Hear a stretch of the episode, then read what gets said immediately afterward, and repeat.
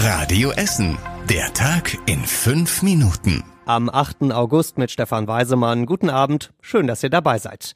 Fliegt er oder fliegt er nicht? Das war die große Frage heute. Darf Ex-Bundeskanzler Gerhard Schröder Mitglied der SPD bleiben oder fliegt er raus?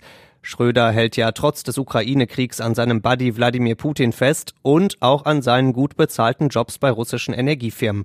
Der kleine SPD-Ortsverein in Frohnhausen und Altendorf will deswegen, dass Schröder aus der Partei rausfliegt. Er und 16 andere Ortsvereine in Deutschland haben das beantragt. Heute also die Entscheidung der SPD-Schiedskommission im Unterbezirk Hannover, so heißt es ganz korrekt. Und die Entscheidung lautet, Schröder hat nicht gegen die Parteiordnung verstoßen, er darf SPD-Mitglied bleiben.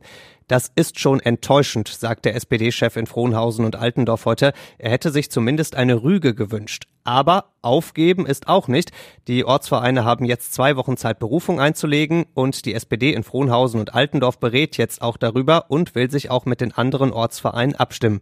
Der Chef lässt aber schon mal was durchblicken. Er sagt nämlich, an unserer Haltung daran, dass Gerhard Schröder aus der Partei fliegen sollte, hat sich nichts geändert.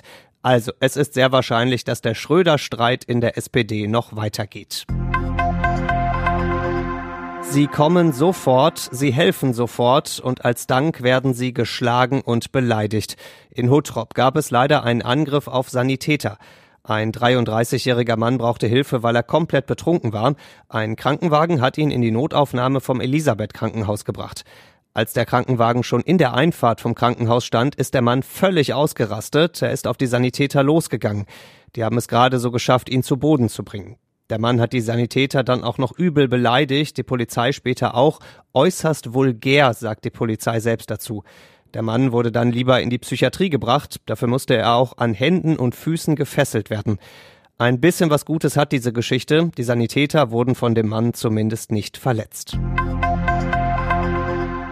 Mal nackter grauer Beton, mal als Geschenk getarnt, mal als Tannenbaum. Der Weihnachtsmarkt wird bei uns in Essen ja schon seit vielen Jahren mit Betonbarrieren abgesichert, damit niemand mit einem Auto durch die Stände durchrasen kann. CDU und Grüne wollen jetzt, dass es diesen Schutz nicht nur zu großen Veranstaltungen gibt, sondern dauerhaft in der Innenstadt. Aber bitte nicht mit diesen grauen Betonblöcken, die passen nicht ins Stadtbild, sagen die Parteien. Stattdessen können sie sich zum Beispiel versenkbare Pöller vorstellen. Die Parteien wollen, dass die Stadt jetzt erstmal ein Konzept gegen Autoattacken fertig macht, also sagen, was das Ganze kosten würde und wann solche Pöller oder ähnliches aufgestellt werden könnten. Vorher müssen die Politiker im Rat dafür allerdings noch den Auftrag geben. Das soll Ende des Monats passieren. Ein lachendes Kind, ein Daumen nach oben und der Hinweis, Schule hat begonnen. Daran kommt in den nächsten Tagen kein Autofahrer bei uns in Essen vorbei. Dieser Hinweis klebt auf Plakatwänden an Bussen, Polizeiautos und Stromkästen. Hunderte Male in ganz Essen. Genauso wie der Hinweis Bremst dich. Dahinter steckt die Essener Verkehrswacht. Die macht diese Aktion jedes Jahr zum Schulstart. Denn ab Mittwoch sind wieder viele Kinder auf den Essener Straßen unterwegs und viele von denen auch das allererste Mal alleine auf ihrem Schulweg. Und irgendwie scheint diese Plakatkampagne auch tatsächlich was zu bringen, denn im letzten Jahr gab es bei uns keinen einzigen Unfall mit Kindern auf dem Schulweg. Das soll auch sehr gerne so bleiben. Polizisten tragen statt Maske tragen. Im RE6 bei uns im Hauptbahnhof saß ein maskenloser Mann. Ein Bahnmitarbeiter hat mehrmals gesagt, dass er eine Maske aufsetzen soll. Das wollte der 62-Jährige nicht, obwohl in seinem Rucksack sogar griffbereit Masken steckten. Die Polizei musste kommen und dann ging das Theater erst so richtig los. Der Mann hat nämlich seine Beine unter dem Sitz festgeklemmt, hat sich mit beiden Händen am Sitz festgeklammert und auch noch geschrien.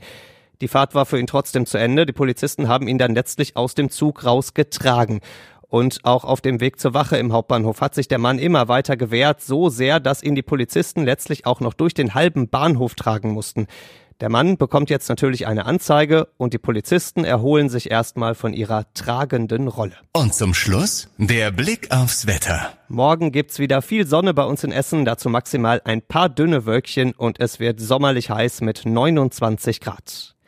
Die nächsten Nachrichten bei uns aus Essen gibt's bei Radio Essen wieder morgen früh ab 6. Bis dahin, Macht euch einen schönen Abend. Das war der Tag in fünf Minuten. Diesen und alle weiteren Radio Essen Podcasts findet ihr auf radioessen.de und überall da, wo es Podcasts gibt.